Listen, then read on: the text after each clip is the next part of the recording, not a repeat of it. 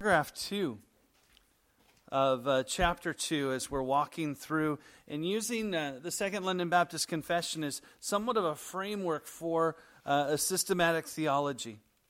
And uh, as, uh, as we consider uh, paragraph 2, we think about kind of where we started in paragraph 1 on, the, on God and the Holy Trinity. We have the attributes of God. And then last week, Gary was uh, teaching on the self sufficiency and, and really how uh, God is not in need of anything.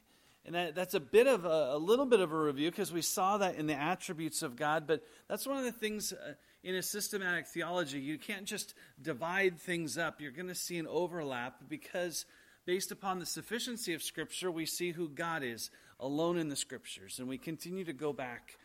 And because of who God is, we understand who we are. So when we get to the doctrine of sin, we'll keep coming back to who God is. And so we're continuing to see uh, the truths in every way. But today we're going to consider maybe a, a twin truth to what uh, was discussed last week that God is self sufficient, but at the same time, as He's not in need of anything, He has chosen to create. He's not in need of anything whatsoever, and yet he's chosen to create and not just created and left it like a little clock and let it run, but is intricately involved. Let's look at the whole paragraph, kind of keeping it in context. context. Speaking of God, saying, God, having all life, glory, goodness, blessedness in and of himself, is alone in and unto himself all sufficient not standing in need of any creature which he hath made, nor deriving any glory from them, but only manifesting his own glory in, by, unto, and upon them. He is the alone fountain of all being, of whom, through whom, and to whom are all things. And he hath most sovereign dominion over all creatures, to do by them, for them, or upon them whatsoever himself pleaseth. In his sight, all things are open and manifest. His knowledge is infinite, infallible, and independent upon the creature, so as nothing is to him contingent or uncertain. He is most holy in all his counsels, in all his works, and in all his commands. To him is due from angels and men whatsoever worship, service, or obedience as creatures they owe unto the Creator and whatever he is further pleased to require of them. Well, tonight we're going to focus on that section of the paragraph that says, He alone, excuse me, He is the alone fountain of all being, of whom, through whom, and to whom are all things. And He hath most sovereign dominion over all creatures, to do by them, for them, or upon them whatsoever Himself pleaseth. Romans 11, 33 to 36 has been a, a, passage we've been trying to encourage to be putting to memory. And much of the, the text in the, the confession comes right from Romans 11. Paul, in a, a time of praise, of doxology, he says, Oh, the depth of the riches, both of the wisdom and knowledge of God how unsearchable are his judgments and his ways past finding out. For who has known the mind of the Lord, or who has become his counselor, or who has first given to him, and it shall be repaid to him? For of him, and through him, and to him are all things, to whom be the glory forever. Amen. We see that being the framework here. We see that upon the basis of Scripture, that God's sovereignty is over all things, that He is completely in control of all things. And why is that? We see there in verse 36. For of him and through him and to him are all things. Some translations say, For from him and through him and to him are all things. Kind of helps us. Uh, of kind of says, Well, what, what does that mean, of him? For from him. First of all, we see that they're from him. It means that, that he is that fountain from which everything flows. 1 Corinthians 11, verse 12 says, For as woman came from man, even so man also comes through woman, but all things are from God. Romans 1 is a rejection of that. We see that as man has hardened his heart, lived in sin, it's a rejection that God is not the source of all things. Really, it's a supplanting of, that man is the center of all things. And like that picture of a fountain, everything flows from him. What a, what a beautiful picture because that is the blessing that it comes from him. But notice all things come from him. Secondly, they are through him. Not just are they from him, but they are through him. Not just like God is some inactive creature, he is actively participating. He is an active agent, not passive.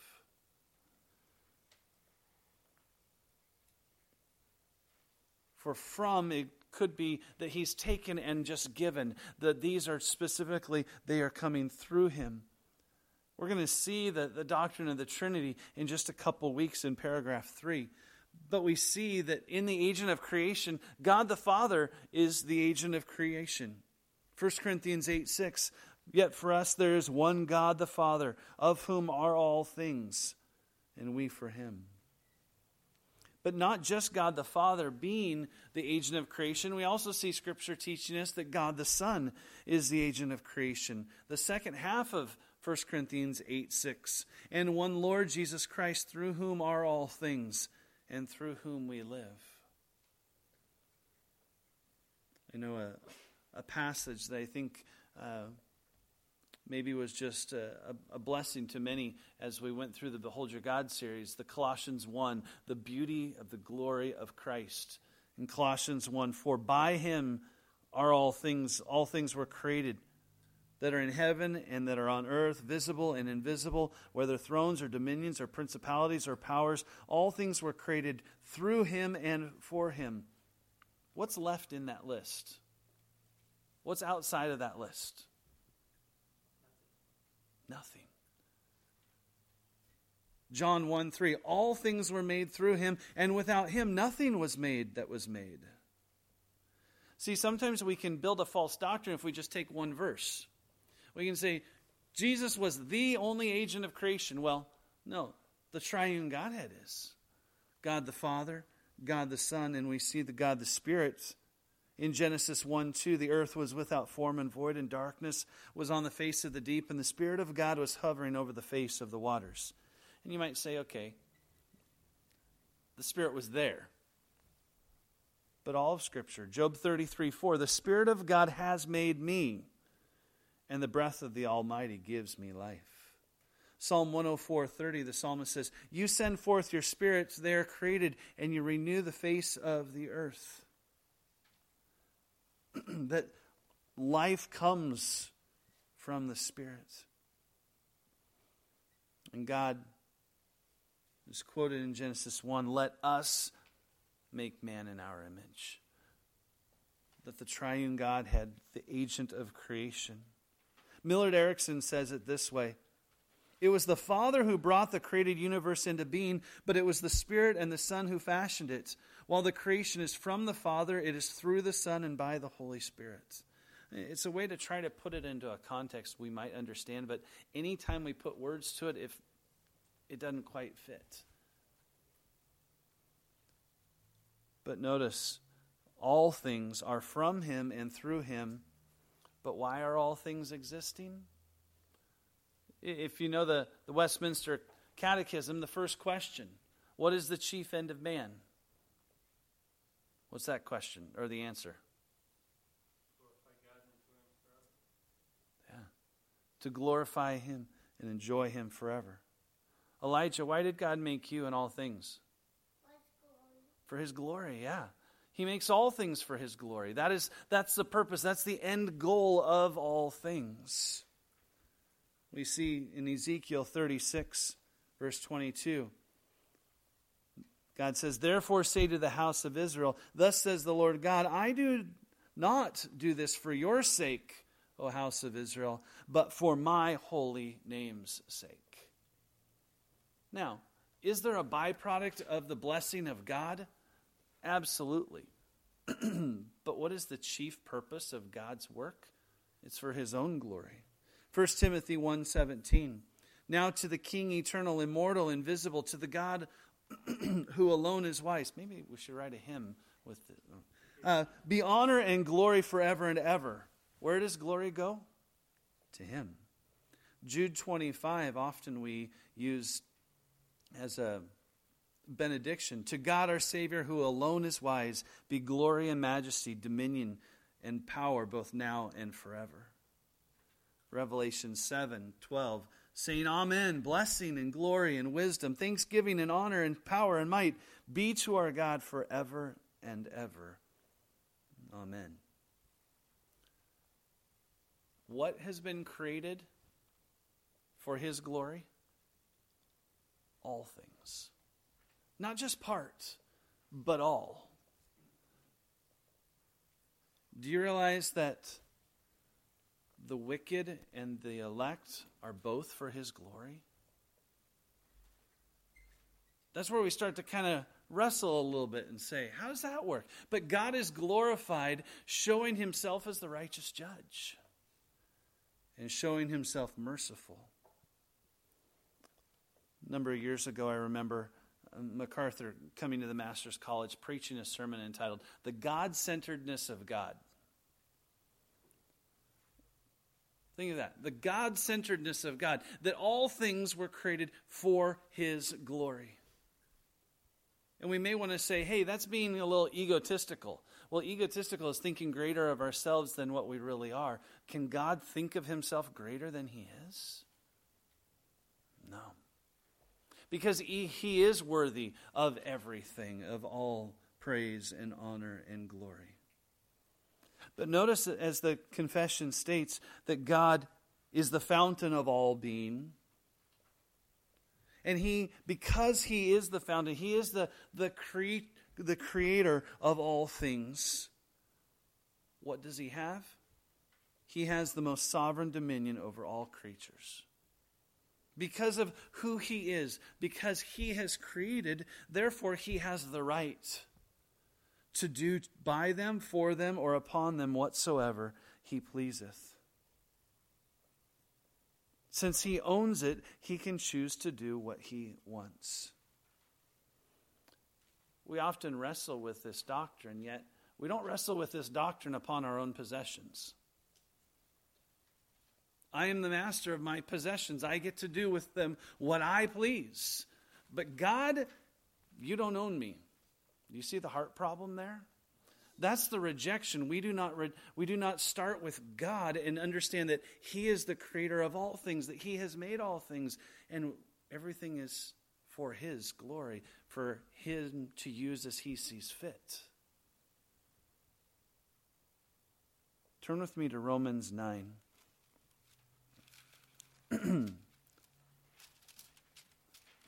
My Bible seems to open up to Luke.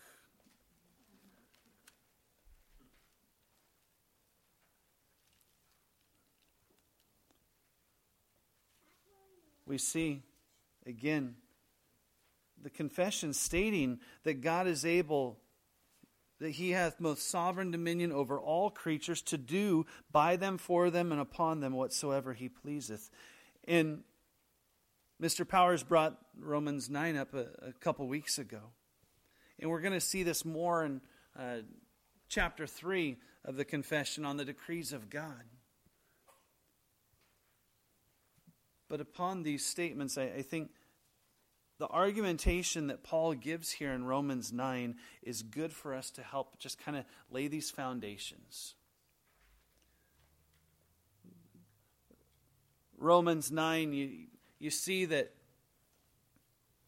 God is using the Gentiles. There's a, a hardening of Israel. And then the kind of the question becomes like, how does all this work? And Paul says we're kind of jumping in the middle of it. Verse 12. It was said to her, The elder shall serve the younger, as it is written, Jacob have I loved, but Esau have I hated. We read those words and it's like, well, no, no big deal. But in the Jewish culture, that was shocking. That God would choose Jacob the younger and pass over Esau the older. And so the question comes up in verse 14. Paul asks it, What shall we say then? Is there unrighteousness with God? What does righteousness mean? What, what does righteousness mean? That he always does what is right. And Paul, in one of the strongest ways you can in the Greek, certainly not. May it never be. God is not unrighteous to choose Jacob over Esau. Then he gives the reason. Verse 15, or, or, an example. For he says to Moses, I will have mercy on whomever I will have mercy, and I will have compassion on whomever I will have compassion. The context of that is God choosing the nation Israel. He chose the nation Israel, not the Moabites, not the Amorites, not any other nation. He chose them. Why? Because he chose them. There was nothing he saw in them. Just like God chose Mary to, to be the agent to bring forth God the Son. It was not in her own value, it was in God's grace. That's why she can say, My soul magnifies the Lord, for he has seen or he has done great things in me. It was not her. But God is righteous to do it, and he gives his mercy to whomever he sees fit. Verse 16 So then it is not of him who wills, nor of him who runs, but of God who shows mercy. Then he continues to bring forth the same argument. For this very purpose I have raised you up about Pharaoh, that I may show my power in you, and that my name may be declared in all of the earth. See that theme again? God raised up Pharaoh. Why? That God's name would be praised that God did it. And because God is the sovereign creator of all things, verse 18, he has mercy on whom he wills, and whom he wills, he hardens. But then the question in verse 19 why does he still find fault? How can we be responsible? What's his answer? Who are you to ask God? Kind of a humbling position to be put in. Again, God's answer is, or Paul answering on behalf of God,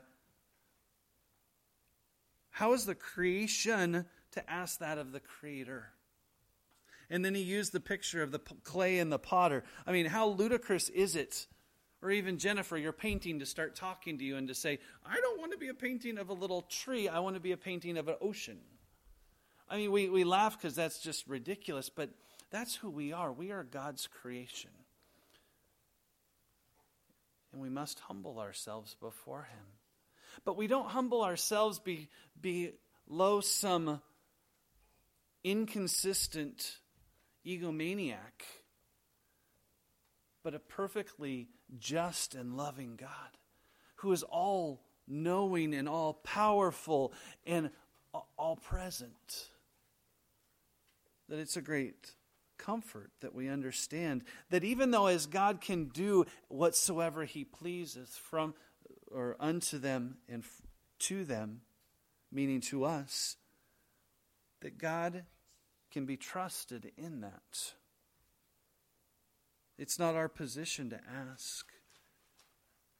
And down in verse 22, in verse 21, the argument kind of becomes that the clay doesn't say, why am I this or why am I that? For it is the from one lump, verse half, second half of verse 21, from one lump to make one vessel for honor and another for dishonor.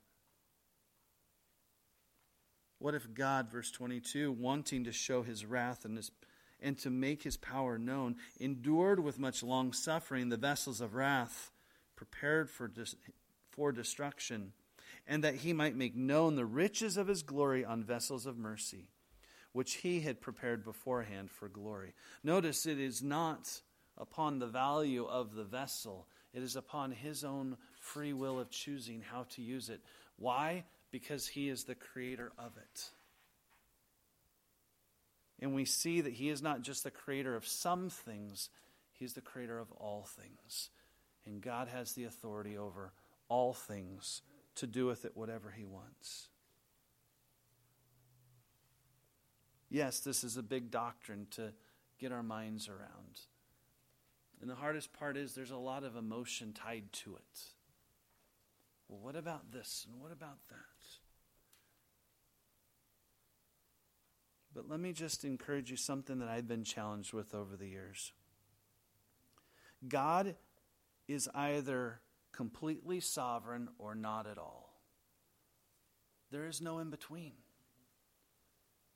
For if God is not completely sovereign, then why do we pray? If God is not able to save, that is completely based upon man's choice, then why pray to God? If we're going to hold that position, say God is not sovereign and don't pray. And therefore, we have no hope.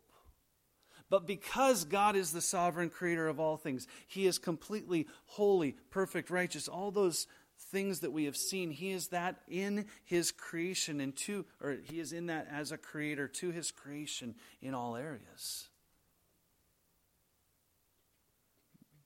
And we have a God who is in control of everything. Because when you walk through the valley of the shadow of death, you need a God who is in control, not one you're wondering, does he have the ability to do it?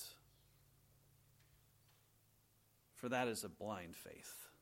But that's not the faith of Scripture, that we see he is sovereign over all things. And in doing so, the opposite of Romans 1 is to humble ourselves before that sovereign God, to recognize that he is the creator and we're the creation. To seek to use our lives for His glory, not for our own. But to know that we can trust Him. We can trust His ways.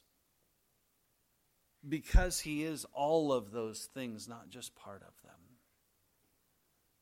You see, the sovereignty of God over His creation should be our greatest comfort when things don't make sense that we can hold on to. It's also one of our greatest reasons to glorify Him and to say, Lord, use me as you see fit. To take whatever things I have in store for my life and to say, Lord, use me as you see fit. Because knowing the greatest thing that the creation can do is to give glory to its creator. How are we doing in that? I mean, are, are we fighting against his sovereign will to use us as he sees fit? Instead of submitting to that and finding joy in the things that he has designed. His ways are good. We can trust him and we praise him for that. Let's pray. Father, thank you for uh, just a, a reminder of your work, that you are not a God who is far off, but that you have drawn near. Most of all, you have drawn near in the person of Christ. Lord, that in him we have hope. Lord, we come to you confessing that we are finite beings and that we continue to dip our toes in the the ocean of, of who you are. And Lord, at times the awe and wonder of you overflows our minds as it should. And at times we're left kind of grappling uh, with understanding who you are. And as you've revealed yourself in your word, Lord, we continue to ask that you would help us to a human ability to understand you in a better way. Lord, that it wouldn't just be information that's in our minds, but Lord, that the truth of who you are would change who we are. It, it would change the way that we live, the way that we speak, Lord, help us, we pray. Lord, forgive us for our small views of you. And may you grow in our minds more and more. And may the truth of that be lived out in every moment of our lives. We pray in Christ's name. Amen.